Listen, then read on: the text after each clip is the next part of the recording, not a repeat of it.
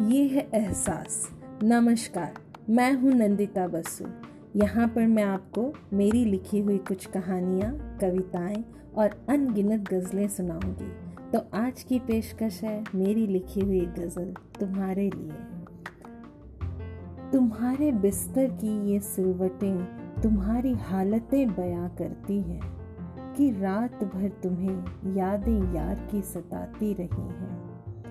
तुम्हारे बिस्तर की ये सिलवटें तुम्हारी हालतें बयां करती हैं कि रात भर तुम्हें यादें यार की सताती रही हैं।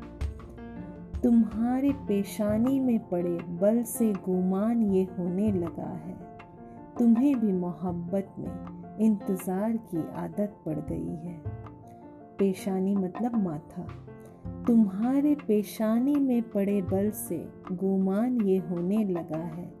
तुम्हें भी मोहब्बत में इंतज़ार की आदत पड़ गई है। ज़माना तुम्हें ताने देने लगा है, दीवाना कहकर। मोहब्बत भी ज़माने के साथ जबा होने लगी है। ज़माना तुम्हें ताने देने लगा है, दीवाना कहकर। मोहब्बत भी ज़माने के साथ जमा होने लगी है। ये सिलसिला बना रहे तुम्हारी पाक मोहब्बत का।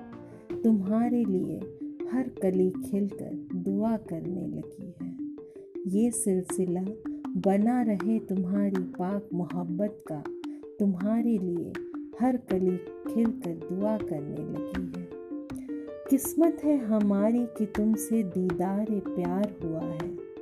ये बेजान लकीरें भी मेरे साथ तुम्हारे लिए बदलने लगी किस्मत है हमारी कि तुमसे दीदार प्यार हुआ है। ये बेजान लकीरें भी मेरे साथ तुम्हारे लिए बदलने लगी हैं। तुम्हारा नाम मेरे जुबा से क्या निकल गया? तुम्हारा नाम मेरे जुबा से क्या निकल गया? हर गली, हर मोड़ पर मेरी बेबाकी की चर्चा होने लगी है। बेबाकी मतलब निडर तुम्हारा नाम मेरी ज़ुबान से क्या निकल गया? हर गली, हर मोड़ पर मेरी बेबाकी की चर्चा होने लगी है। उम्मीद करती हूँ आपको ये गज़ल पसंद आई होगी और अगर आई है तो फिर आप इसे ज़्यादा से ज़्यादा लोगों तक पहुँचाएँ और आप अपने व्यूज़ मैसेज के थ्रू मुझ तक पहुँचा सकते हैं। मिलते हैं अगली बार। तब तक के लिए अलविदा। आपकी नंदिता बसु